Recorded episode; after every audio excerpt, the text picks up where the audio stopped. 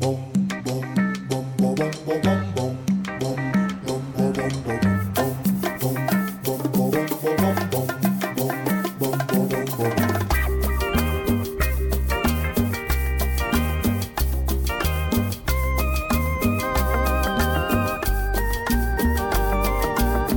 We're at Coyoacan and we're at a traditional sweet uh, stall in the street and we can see so many different things.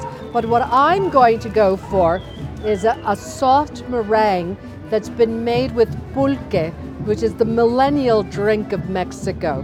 And I'm going to take this little one. But you can see there's gaznate, which is the same meringue but in um, almost a puff pastry. Um, I love these the coconut stuffed limes. They're delicious. There's figs. There are all kinds of garapiñadas, which are sugared nuts sold in discs, as well as you have pumpkin seeds, very important in the Mexican diet. Um, and we have cocadas, again coconut, and all the different sweets of um, nuts, as well chili nuts, tamarind, chili tamarind.